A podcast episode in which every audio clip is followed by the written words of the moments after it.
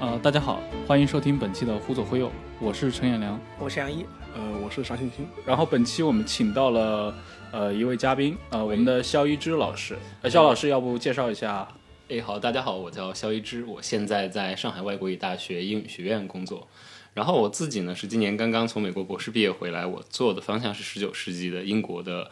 呃科学小说或者叫 scientific romance，然后还有晚清的晚清科学。然后贝子己平时的兴趣也就会停留在十九世纪文学呀、科幻小说这个方面。课余的时候喜欢逛逛书店，买点买点儿买自己买得起的头版书。那咱们就开始。然后刚刚呃，肖老师说到自己的一个治学的范围，晚清的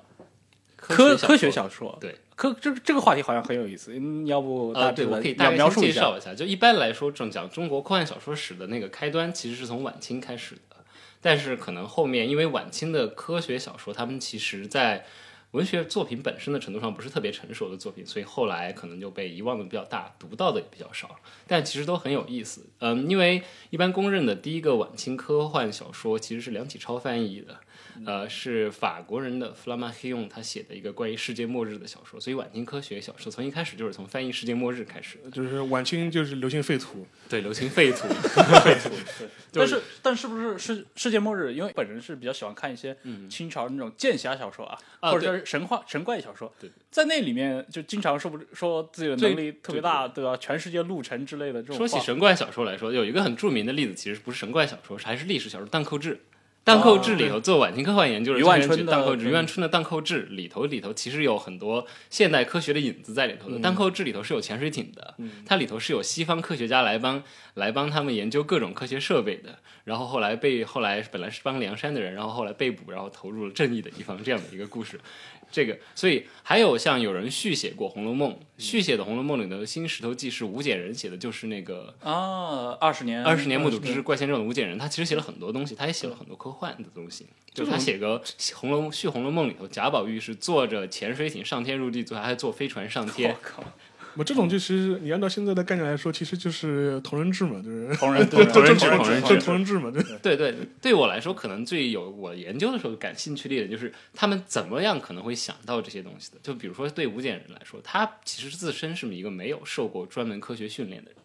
对他要写小说能够写出这些东西来，就意味着他其实通过某种途径接触到了现代的科学知识。嗯，他只是接触到一些零星的碎片，他不一定特别就进入了这个系统的学习。他们当时是通过哪些渠道呢？报纸吗？呃，或者吴说建仁他当时是他的，他有工作是跟江南制造总局那边有关系的，所以他他在那边应该是可以看到报纸。然后当时晚清清末的科学出版在上海这地方其实也很多，对，呃，上海这边有格致学会，他们一直在编一个格致学会汇编，就算一个很早的科学报纸，里头给有各种各样的科普。他们其中有一个读者来信栏目特别好笑，我最喜欢看那个，就最后写论文的时候，虽然也没有写几篇进去，但是看了很多，就有哦，大家会被自己日常生活中碰到的各种问题，有点像就十万个为什么这样的来问啊，所以问就说我读到了呃那个太阳系的中心是太阳，可是为什么我们看到了我们面对的感觉是太阳在东升西落？你给我解释一下。然后我论文有一章写的是关于彗星的，所以我特意找过里头关于彗星的问题，然后里就有人。好几好多人不停的写，可能大概我搜到的材料里头有连着好几个人都去问写信问编辑说这个在一个西方的报纸上传来的一个谣传，说好像最近彗星要碰地球，地球要完了，要怎么办？然后编辑就给大家解释，呃，说这个作为一个编辑，我已经看到这几十年，我已经听到彗星撞地球要撞好几次了。如果每次都撞的话，我们早就没有了。哎，我插一句，是不是以前雪莱写过这种彗星撞地球的小说？嗯，彗星撞地球应呃，雪莱，你说是玛丽雪莱还是她老公？她 Mary 那么 Mary Shelley 后来写过一篇叫《The Long Smile on Earth》，呃，那个是一个大灾变小说啊，对对，对就是得了大家得了一个怪病，他在那个怪病里头的确稍微有提到，就是好像跟彗星有关，但是没撞。嗯写了《彗星撞地球》的那个是 H.G. Wells，哦，对对对对，我记错了，对。对而且他那撞的好像是什么？是那过程就是就是撞之前排山倒海，什么呃重力改变，就是他那个其实是他那个其实是没有撞上，他那个是彗星在大气层里解体了。H.G. Wells 小说那个叫。呃，哎，我突然之间忘了那个叫哦，就叫就叫 The Day the Comet Comes，然后 The Day of the Comet 就是彗星来的时候，在太阳大气中解体了，它释放出来一种特殊的气体，让大家在那一瞬间其实就是集体嗨了一把，然后大家醒来之后就感受到了这个世界的美好。我们为什么要还有国家这种东西？我们为什么还要互相战斗？瞬间人类就进入了社会主义新时代。因为 H. Wells 他自己当时其实是一个废编社的成员，他是一个社会主义者，所以他写了好多关于未来乌托邦的东西。所以所以他这个未来的科幻是偏重于制度这方面的幻想。嗯，对，其实就 H. Wells 自己把他的小说总结为一个所谓的 novel of ideas，他可能重更重要的是看通过小说这个形式来传达一个什么样的观点。他跟现在我们更习惯的从 Henry James 那个地方来的，把小说作为一个艺术这个途径是完全相反的。嗯，然后我顺便推荐一下，前几年那个邓斯特演过一部电影叫《又要忧郁症》，其实也是一个彗星撞地球的故事，是一个非常文艺的末末日片、末日科幻片。为什么在那个年代会流行这类的彗星撞地球？这跟跟什么哈哈雷彗星是不是？有一个具体的事件是一九一零年的时候，的确出过一个这个事情，叫叫就是哈雷彗星大恐慌。啊，回归对对，对，哈雷回归了，然后那你那个时候回归是回归了，那个时候科学进步了，大家早就可以算回归年了，这都不是什么问题。十九世纪的时候还经常有回归年比赛，就是哈雷回归彗星要回归的时候，他们会比如说皇家协会，他们在报纸上登一个广告，让大家计算具体回归的时间，看谁算得准，然后发奖金的。但是那一年出了什么事儿呢？一零年那个时候是美国的一帮科学家，他们那个时候刚开始可以做，应该是可以做光谱分析，就最早的光谱他发现那个彗尾会扫到地球是吧？他发现彗尾会扫过地球，而且彗尾里头，他们当时的光谱做出来的成分里头有那个氰化物的成分。啊，然后他们的当时只看到这么多，但是呢，报纸的记者拿去问了法国科学家，问的那个人是谁呢？就是写写末日小说的弗拉马黑用，他自己是一个科，他自己是个科学家，天文学家，他就他就在说，呃，作为一个科学家加加小说家，他就说了一句：如果浓度够高，会尾包围地球，那当然全世界的生物都挂了。科学家们说了一个，如果浓度够高，对吧？但是对记者当然会把前半句省掉， 所以就得到了一个一零年左右的大恐慌。那一次就有各种各样的事情，就而且因为那个时候是不是刚好还有那个通古斯的事情，就是那前后前前后对所以就那段时间就导致一零年我那个我出就我写论文那一章其实也围绕这个在写的。但是一个很好笑的就是在欧洲对彗星的恐慌是因为有一个这样的一个科学根据，所以大家虽然开始了恐慌，我朝呢，啊我朝反倒嘲笑西方人。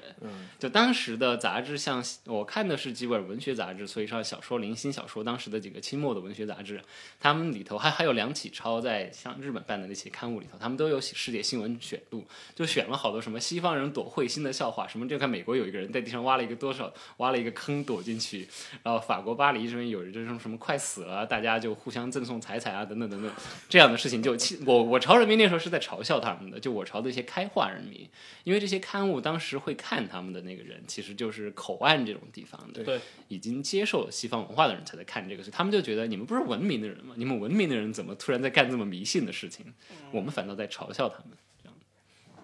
哎，像这个是你在本硕阶段的一个研究方向，还是说你当时的一个博士？这是我博士论文的一章的一个部分。啊。所以你你的博士，你因为你是在国外攻读的博士嘛，你依赖的材料大概会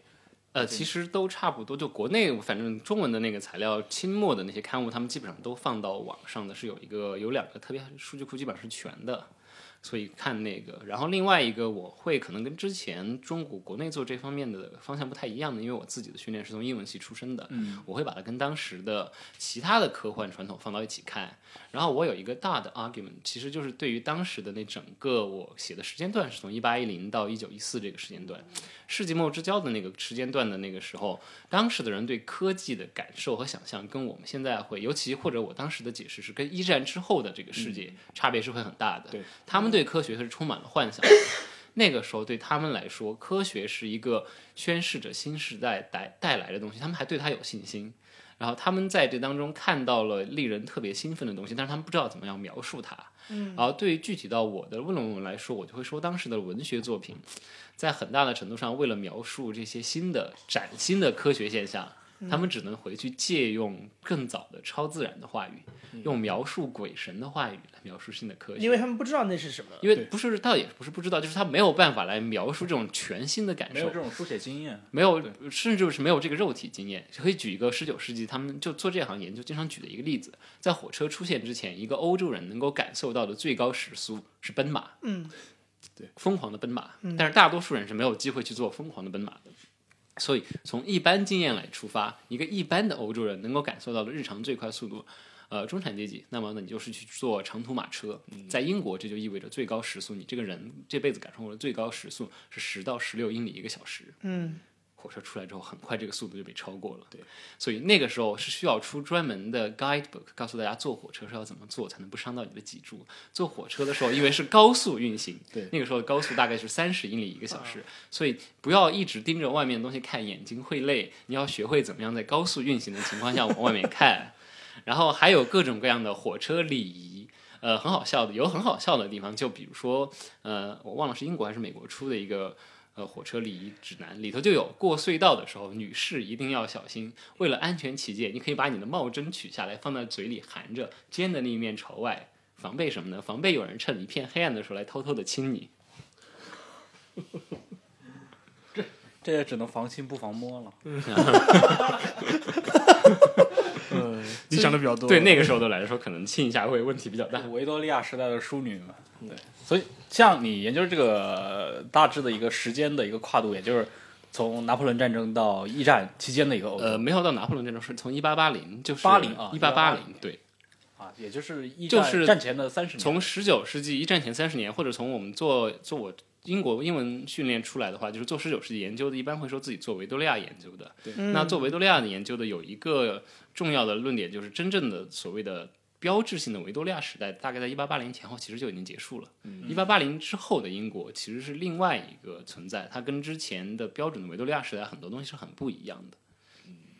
嗯，明白。因为像塔奇曼也写过一本书《骄傲之塔》，他那里面可能就是把一战战前啊作为一个时代的象征，就是旧时代最后的一个尾章。那你刚刚说到的话，其实从一八八零年也是一个分就水在某种程度上来分水说，一岭八八零或者从一八八零往后，其实就法国人会管那段时间叫 Belle Epoque，美好的时代，嗯就是那种看起来一切就觉得这个世界往好的方向在发展。因为其实，在一战以前，如果你看当时欧洲的知识阶级他们在做的事情，比如说各个国家当时以前欧洲当时应该有一个反军备联盟的，就是各个国家的知识阶层联系起来，大家觉得常备军这种东西取消算了。对，就就很很分裂的。一方面，各个国家在加强军费，对；然后另一方面，就是这些知识阶层们，大家觉得国家这种东西取消算了，然后军备这种东西取消算了，大家永远和平下去就可以了。所以当时的状态其实就是这样一个状态，是那是一个实际跟感知有点脱节，但是又脱节的很奇妙的一个年代。我会从这些方面去看它，所以大概这样。所以，像你研究的这个领域，像晚清的科幻小说，在之前啊，比如说在呃，在美国的学术历历历那个，比如说文学或者说历史这个科目里面，之前有相关的一些人的研究成果吗？晚清科幻这个事情，其实在美在美国东亚学界或者在国内中文界，其实还蛮出名的，现在已经算是一个很热的一个话题。因为他在美国那边最开始最出名的研究的人是王德威，这个话题是王德威挑起来的。然后后来王德威自己的学生也是我导师宋明威老师，他是做科幻的，所以他们这在美国这个路径下面，其实还有另外还有一些人都是跟这这些有关系的一些人，就还是一个蛮蛮明确的路径，还是一个很热的话题。所以之前已经有这么多人做过了。你我平时你平时生活中喜欢看科幻小说吗？我会看啊，但我可能真的会喜欢看所谓的十九世纪科幻更多于现代的，或者是经典科幻更多。这是这是真鹏，真朋设设定的蒸是最蒸喜汽朋克蒸汽朋克那样的东西，所以或者是现在的新维多利亚小说里头很多都会涉及到这样的内容，所以这方面你觉得像这类的小说，它的一个迷人之处在哪里呢？或者这些这种小说迷人的地方，或者跟很多所谓的 alternative history 都是一样的，就是他们充满的就是一些完全你很，如果你没有看之前，你不会去考虑，但是你越想越觉得这个可能性非常迷人的一个东西，它是一种完全不一样的可能性。就像差分机里头，我看差分机里头，我最后印象最深的是什么呢？济慈还活着，因为科技发达了，济慈的结合没有要要了他的命。虽然在那个小说里头，济慈后来也没有变成诗人，他变成了一个影迷，天天在放电影。但是这也是一个很很好玩的一个设定，你会想，对于祭祀这样的人来说，这样的生活应该哦挺合适他的。你嗯会想想，啊、想想，所以为什么 Gibson 那个小说，呃，在就在做十九世纪研究的人里头，差分机有很高的声誉的原因，就是 Gibson 他在里头的考证都做得很靠谱，一群十九世纪的专家都觉得他里头的人物的性格设定之类的非常符合这群人设专家的所想以，所以象。它是在一本正经的，他是在一本正经的开脑洞，对的。明白。也就是说，你一旦接受了这个设定，里面的很多情节或者说很多逻辑，你是可以把它梳理出它来是的。自洽的，它是一个我，你就会觉得这是一个完整的一个宇宙，它是里头没有什么大的问题的，然后你就可以让它继续滚动下去，这种感觉。我我想起来，就是说你之前跟我聊过一本书啊，叫做《Why the England》啊，这呃啊啊对，After London 那个 After Long，就是我就这本这本书其实很有劲，因为之前呃肖肖一之跟我讲过这本书，这本书基本上我当时是跟他开玩笑称之为维维多利亚废土啊，就是就就基本上它的设定就基本上是就是英国因为某种原因变成了一片原始森林啊，嗯或者是类似这种状况之后，然后过了五四五百年之后，人家再再重新重新再回来看这样一个世界的话，但是这本书啊小说是写在等于是维多利亚末期的这样一个状态，所以你就很很有很有意思嘛，维多利亚时代的人是怎么样写类似我们今天的废土小说的？我觉得这个你这个你可以跟我们也聊一聊，我觉得这挺有意思的。啊，我其实对现在还在写，suppose suppose 要写一篇文章，还没有还没对有对动对手。对，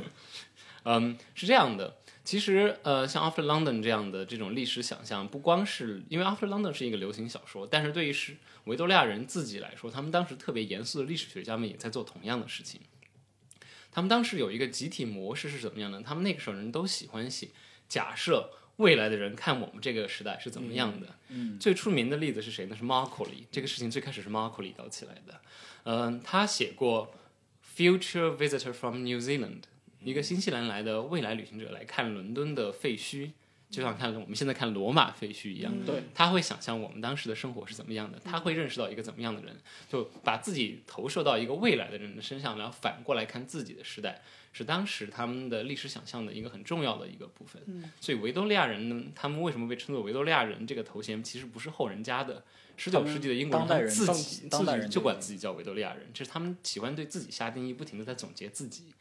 然后，所以就从这样喜欢给自己下定义，喜欢从未来往回看，然后你就非常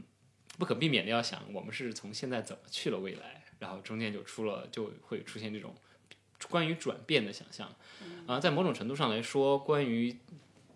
基督教世界里头关于转变、关于结束的话题，你就很难不写到一个灭末世这样的一个状态 （apocalypse）。尤其当现代科技越来越出现的时候，因为十九世纪的人，他们其实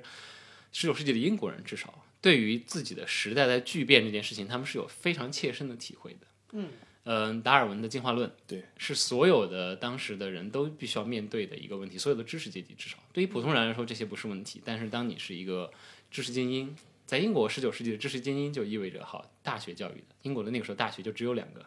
呃，剑桥和牛津，对，这两个都是教会学校。就当时去念剑桥和牛津是要签一个东西叫 Nineteen Articles，那个是签了之后你要遵循教会的十九条教义，如果不签你是进不去的。所以他们其实是在这样的一个系统下面被教育出来的人，回看自己当时的年代，然后发现我们当时被教的教义，现在跟达尔文的进化论发生了这样一个冲突，冲突然后越来越，而且越发的感觉到，不光是进化论，像地质学、像天文学，嗯不停的在揭示你这个世界不是圣经里头告诉你的那个大概只有几千年的这么一个小的东西，时间、空间都变成了所谓的 deep time。你现在从几千年的时间，你突然要去想象几百万年的时间，你要怎么处理这种与大宇宙的庞大感和个人的渺小感？对于他们的那个时候的来人来说，就不停的要面对这样的问题，甚至有一个很出名的例子，有一个人叫 Edmund Goss，他是一个写科普的，他当时因为当时维多利亚曾经流行过有什么东西呢，流行大家玩显微镜，他写过最出名的显微镜科普，就是每天花半个小时去去堂池塘里找各种各各种拿单细胞拿生拿物过来看拿嗯拿回来 看，然后他很出，他因此还后来因为他写的各种科普文章入选了皇家学会的。然后他儿子写了一篇回忆录，是最很出名的关于父子关系和那个所谓的维多利亚两代人互相看的一个关系。他的回忆录里头写什么呢？他父亲知道了达尔文进化论之后，想方设法的想要把自己的宗教教义的信仰跟进化论合在一起。所以他最后得出来的一个结论是什么呢？化石是存在的。但是他们都是假的，是上帝放在那个地方来考验我们的信仰的。嗯，这一切都是上帝的计划。那就是撒旦的一部分了。这个这个其实跟现在很多美国南方进进喜会 还还是这套观点啊。原教旨主义，对，就想办法把这个东西一切都圆起来。所以对他们那个时候时代的人来说，他们的历史观就是处在这种巨变的当下，他们就很喜欢来考虑这种东西，然后写一个关于转变的故事。那你个人觉得，比如说维多利亚时代这这这个这个时代涌现出的那些，我们说科幻作家也好，幻想作家也好，他们跟比如说中国大众可能最熟悉的还是法国的科幻作家，像儒勒·凡达那批，对嗯对，他们这个在风格上或者说在世界观上的有有有有有典型的区别吗？你觉得？呃，首先肯定肯定会不一样，就不管怎么说，英国人跟法国人他们是来自不同的文学传统的，因为他们那个时候，而且和凡尔纳相比，当然跟凡尔纳同时代的还有 H. G. Wells，对就是这个著名典型的代表。世世界世界的嗯，呃，H. Wells 其实更接近于凡尔纳，他算是一个另类，因为他其实是他其实是郝旭黎的学生，他是学生物的，对他本来是要去当生物老师的，所以他是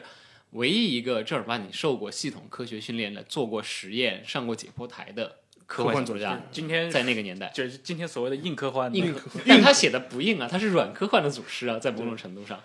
对于其他那个时候的人来说，我的，所以为什么我会说我研究，其实我跟一般做科幻研究的同学这一方面还有点分野，我会觉得我研究的不光是科幻小说，我研究的是整个文学系统怎么在想象科科学的这个这个东嗯西这样一个概嗯念。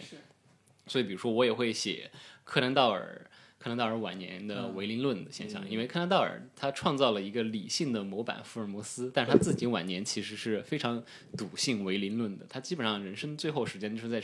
想方设法不停的宣传各种唯灵论的理论。但好像是十九世纪末到二十世纪二三十年代，其实这种唯灵论好像在西方社会非常流行。不光是流行的问题，它其实如果你看物理学史的话，很多和唯灵论有关的东西，其实其实是量子物理的先声，就因为他们创造了很多东西，就比如说他要去检测，呃，就检测有没有灵体，他们做了很多是，就做了很多设备，各种很多 meter 之类的，其实无意中测量了到了各种微观粒子的存在。呃，有一个名字我忘了，他反正就一个剑桥的物理学家，他自己最后是试图做了一个试验，发现没有办法验证，他放弃了。但是他自己做的那个测量灵体的仪器，最后被量子物理学家们用来证明了微粒电子的存在。嗯，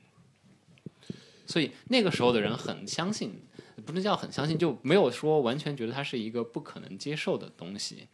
嗯，我还其实还写过一篇小说，是 Kipling，就写 Lord Jim 那个 Kipling，、他写过一个短篇小说，很好玩儿。那个短篇小说其实也很好玩，我就我可能现在想有空的时候把它翻译过来，因为它现在没有中文版。他写的什么呢？他完全复制了又是跟祭祀的故事，他复制了祭祀年轻的时候的一个状态。祭祀在一个药剂师店当过助手，他得了肺痨，他当时的爱人是 Fanny Brown，他就写了十九世纪末的有一天，他作为一个观众被邀请去看一个无线电的实验，当时是马可尼发明无线电不久，大家都在做无线电实验。一个药剂师店的老板的侄子，因为他们家楼高，借他叔叔的楼在那儿做无线电实验，他店里的助手各种情况下都很像祭词，但是他是一个没有怎么念过书的人。结果在无线电实验开始的时候，无线电没有收到他想收到的信号，旁边这个因为不舒服吃了药在打盹儿的药店助手坐在那儿开始写起情诗来了，写的就是济慈的一首诗，几乎一个字不差。但是这个人醒过来之后，不知道自己写了什么，他从来没有读过济慈。然后这个这个所谓的叙事者就觉得好像这个无线电实验。想要接通的没有接通，但是好像把其他的另外两个东西给联系起来了。这个，所以呃，但这个其实它是有一个背景的，就是当时马可尼无线电刚刚发明的时候，那是还在以太论的那个时候。以太论其实是唯灵论用来解释这个世界上为什么会有不同的人类跟灵体存在的一个关系。我们是，我们是以太波不同的震荡的形式，所以我们就生活在不同的层面上，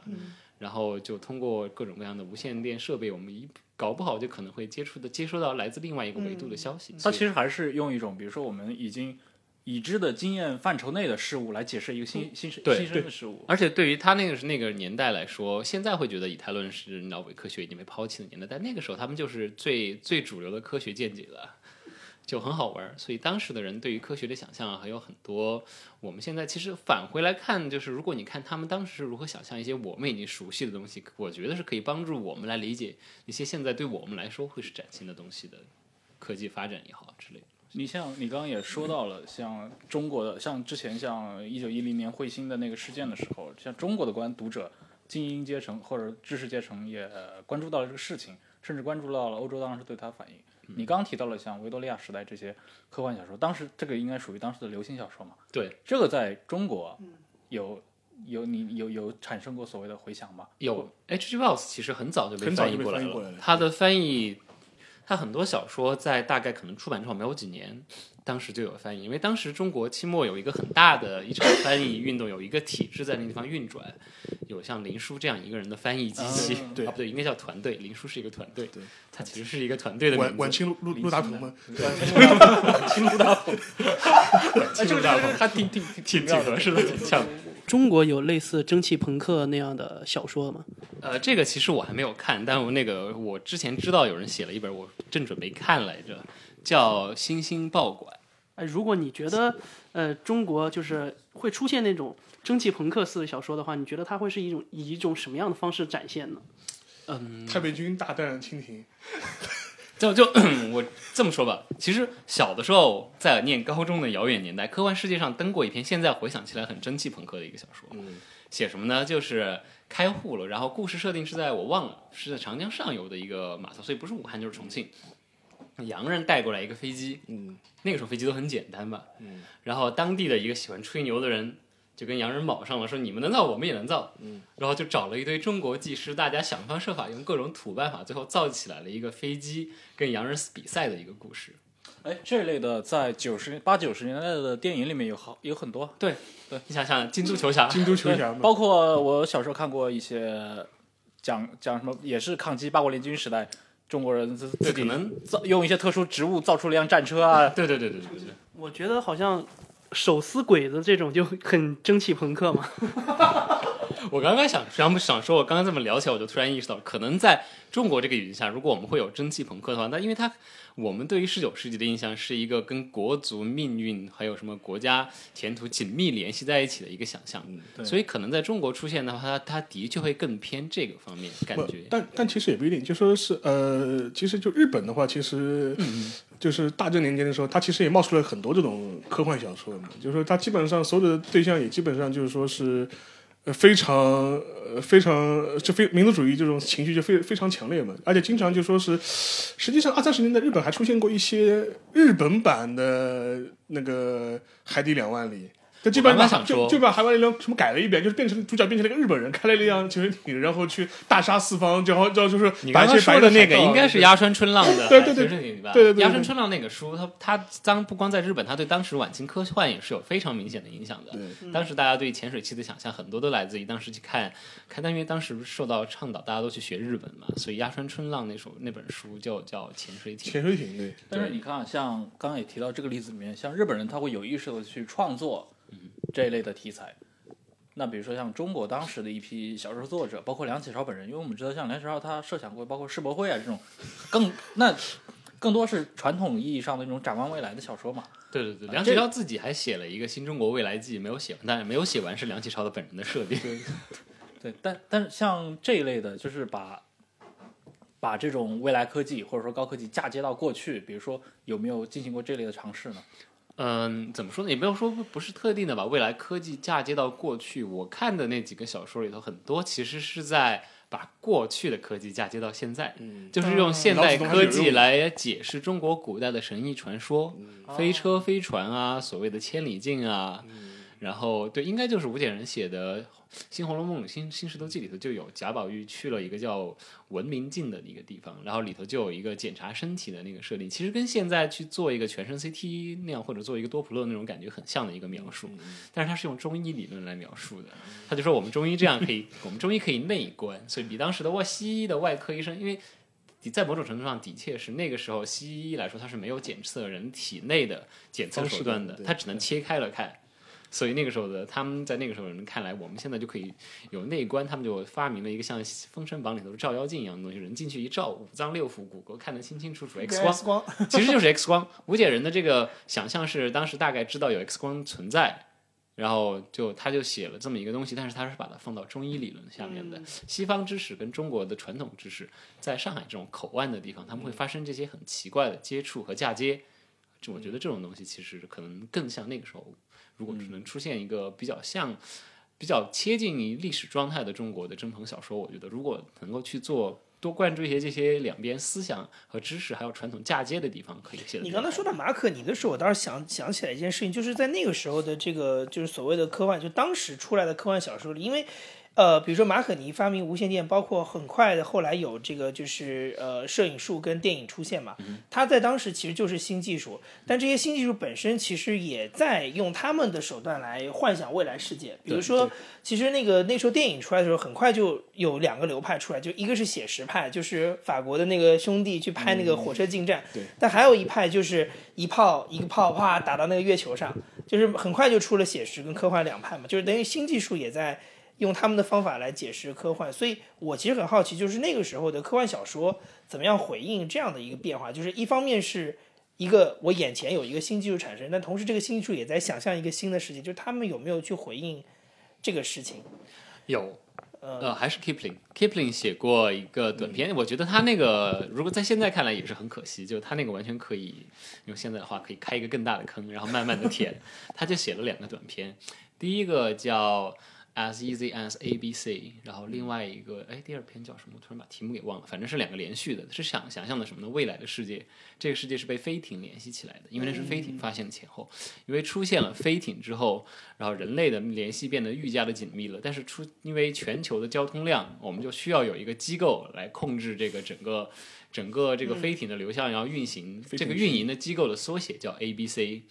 ABC，Aerial Board of Control，空中交管局。嗯，啊，最后变成这个空中交管局成了地球上最大的力量，他们有独立的军队。然后他们可以控制一切，因为所有的国家都被联系起来了，非非常这种乌托邦吧，非非常乌托邦的非常赛博朋克吧，公司非常统的治，然后就公司统治世界，恐同之世界，而且各个国家主主动要求放弃自己的主权，加入他们的系统当中。他们就好像是，他们其实就是信息高速公路，你必须要加入他们，你不加入他们，就被世界抛你弃就。被世界抛弃了。然后中间就有一段是什么？芝加哥，芝加哥美国人在芝加哥对芝加哥那个暴动要求 A B C 接管他们，芝加哥人民暴动要求 A B C 接管他们。王银王哎师的，对的， 当时的那个科幻里头想象就是这种，对于他们来说，转型世界不光是，其实不光是在科幻里头，就是当时的人自己写的很多回忆录和对于历史事件的描述里头都有这种感触。D.H. Lawrence 一战的时候在伦敦看到了第一次，呃，那个德国空艇轰炸伦敦，嗯他对那场空艇的轰炸的描述完全是宗教语言，完全就是圣经里头的末世的来临的那种语对言。这个，直到包括包括后面奥本海默搞出原子弹也是《啊一千个太阳》嘛，对，I am becoming death。对，就是用用的还是《启示录》里面这这一类的这种修辞。啊因为好像感觉科技到网上就是就这种经验，一个彻底崭新的经验的时候，你没有办法去找，是马上就你找到一你个只有崭新去的词汇寻求最原始、最最根本的这种，像丘吉尔听到原子弹的消息，他就直接说这这基督嘛，这基督降临嘛。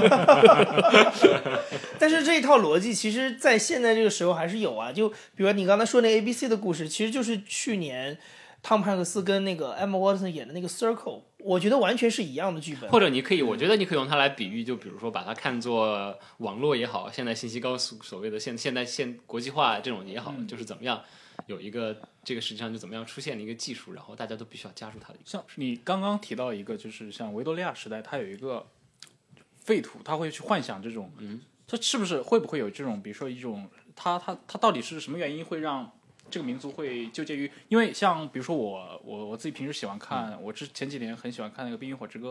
里面也会出现像瓦雷利亚废墟，我就发现。欧美的很多文学作品，尤其魔幻作品里面，经常出现一种消亡的消亡的古文明这个意象，这是从罗马帝国这应该这是从那个所谓的罗马希腊传统来的，因为罗马希腊传统在进入，它是在中中世纪之后所谓的黑暗的中世纪，当然中世纪其实现在也不黑暗了，大家只知道在某种程度上相对比较黑暗的中世纪，呃，之后再来复兴的，那个时候你只能通过遗迹去畅想一个古代的辉煌，有个而且发现的过程，对，还有一个发现的过程。然后对英国来说，十九世纪来说，我还是只能把我最了解的话放到这个地方，是当时的历史写作，他们在很大程度上，这是他们想象历史的一个方法。嗯，他们在很大程度上受了什么东西呢？十八世纪吉朋的罗马帝国衰亡史的这影方响。式哦对。所以他是看到一个 decline and fall 之后再来写历史，所以他就是看到废墟再往后写，所以受他们历史写作的影响，小说家们反倒想象自己的未来的时候，也是按照这个历史路径在写下去。而且那个时代是其实非常流行，就一种一种嘛是最古罗马、啊、这种古希腊的考古嘛，还有类似于圣经考古嘛。圣经考古对啊，对啊考发发掘尼尼微、发掘亚述、发掘还要去发掘特洛伊这样的事情，都是那个时候会开始做的。哦，还有一个原因就是关于废土，其实还有就是刚刚说到的那个 After London 那个，嗯十九、世纪之后呢，还有另就晚期之后还有另外一个考量，就是现代科技的对日常的影响，当你越来越大的时候，你开始考虑到有没有科学废土这个问题了。嗯就是科学技术是我们现在很熟悉的环境污染问题带来的。所以 After London 其实，呃，中间有一段的描述，非常让人会让人非常的觉得这个他应该是想把这个原因归结于工业生产带来的环境污染，因为这个作者本人其实是一个自然作家，嗯他最受欢迎的书是描写英国乡村自然风光的。啊，然后另外还有另外一个叫 Grant Allen 的一个美国人，他在，但是他基本上在英国生活，写了很多长长短短的故事。这他个就是不是这是会不会跟当时伦敦的这个空气环境空有气关肯定有关系。雾霾我刚才严我重刚刚要了说的就烧煤是，十九世纪雾霾爆表大概一八七几年左右，就是有英国人在当时的杂志上登过伦敦空气质量出了问题，全城闷死这样的一个小说。就是很像我们现在这个雾霾的解释，因为伦敦它是它在某种程度上它也是一个，你知道它旁边是泰晤士河，它在河口，对，然后湿度也大，下雾了，然后雾霾来了，然后他就说那天碰到还有一还个还极端的对天气，气，对，不刮风，还有整个这个有毒空气就一直笼罩笼罩的伦敦伦敦笼罩了大概十几天之后，空气被耗尽了，全城出大家就闷死了。但这其实就是跟五十年代那个伦跟敦但是对烟雾事啊，这件跟差不多跟的一伦个敦的烟雾逻事辑。件的那个自然现象，最后就发现他们就当时十九世纪人他自己就意识到这个问题了。前就是前两年，法国有一部真朋动画片，呃叫《阿沃阿沃尔与他的虚构世界》，这个设定就非常有劲。他当时假设就是说是普法普普法战争没有打，普法战争没有打，然后就是就是拿破仑怒怒就是拿破仑死了，然后他的一个侄子继了位，成了拿破仑四世，然后就开战第一天就跟普鲁士签订了合约，等于是战争没有爆发。然后然后后来呢，由于某种剧情设定的原因，就世界上的优优秀科学家就开始陆续消失。然后整个世界的科学发展就进入停滞状态，然后整个是从呃十九世纪一直到二十世纪三十年代，还是一个蒸汽时代，就还是个蒸汽时代，然后还是以烧煤啊、砍树啊作为一个最主要的一个质 子锁住了，不对，这主要生产方式。结结果这国家和国家之间的战争的方式，争夺的资源只是为了争夺树木，然后争夺树砍树的权利，然后整个欧洲的所有森林全部被砍光。然后当时他的那个设定非常有意思，就是巴黎的时候，到了二十世纪三十年代的时候，呃，巴黎人上街就必须戴上那个防毒面具才能上街，然后所有人，但是所有人都觉得坦然处之，觉得这很正常，世界就应该是这样的，所有人戴着防毒面具在外面，呃呃消费啊，呃去去游乐园啊，就基本上是这么个状态。所以说，我觉得你前面讲那个其实挺像的，就是所以所以其实是不是所有的废土小说都自带这个环保主义者的光环？在某种程度上，就可能是吧。就我突然想起来一个，呃，也算是历史事件，虽然它没有真的发生，跟这个也很类似，就是说明侧面说明一下当时十九世纪英国人自己对他们的这个所谓空气质量的感官。嗯嗯，第一次世界博览会的那个设计水晶宫的 Joseph Paxton，他其实还有一个没有修建出来的巨大的建筑计划，叫 The Great Victorian Way，是围绕伦敦一圈，大概应该是现在伦敦地铁的 Circuit Line 整个这个地铁路线这这样一圈。在陆地上修一个巨大的钢架玻璃结构的，把它跟外面屏蔽开来这么一个环形玻璃走廊， Under the Dome，然后中间是下面 下最下面一层通地铁，中间是商业区，上面住人。住的是上层社会，这样可以把他们跟下层社会之间隔离开，也不用忍受伦敦肮脏的空气，就跟物理隔离。跟就是伦敦折叠嘛，伦敦折叠，伦敦折叠，对，呃然后就是跟让跟跟地道人口清就隔离对开来， 彻底跟低端人口隔离开来，就是当时这样一个设定。他们当时 seriously 考虑过这个问题，而且我可能我我现在觉得他可能不光只是英国人在考虑，本雅明的拱形廊计划里头也记载了法国人当时也在考虑这个问题，修一个大中心罩，把巴黎罩起来，然后跟周围隔离开来，解决巴黎的环境污染和各种社会问题。对，隔离好像在那个时候都成了一个选项。 这个我突然就想起来，我小时候看到的杂志里面介绍那个地球二号计划，啊，对，对，当时啊美、对美国人在沙漠里面也是做了一个玻璃罩嘛，就模拟火星的生存环境。然后这但是这个计划最后以失败告终了嘛？对我不知道是不是人类从从那个时候以后就大概不去不去而哎呃我其实有一个没有写完的论文，其实就在考量这个当时十九世纪开始的这个在城市上照玻璃罩这个意象，在多大程度上最后被科幻小说吸收了，变成了我们现在熟悉的外太空殖民城市的形象。嗯，对对，是的，是的。而且十九世纪基本上就就前面讲，就是它整个一个快速工业化之后，其实无论是法国也好，英国也好，其实都开始面临这样一个问题。但是我觉得比较好奇的是，呃，同时期的，因为前面讲主要是讲欧洲嘛，同时期的美国有没有相关的一些作品呢？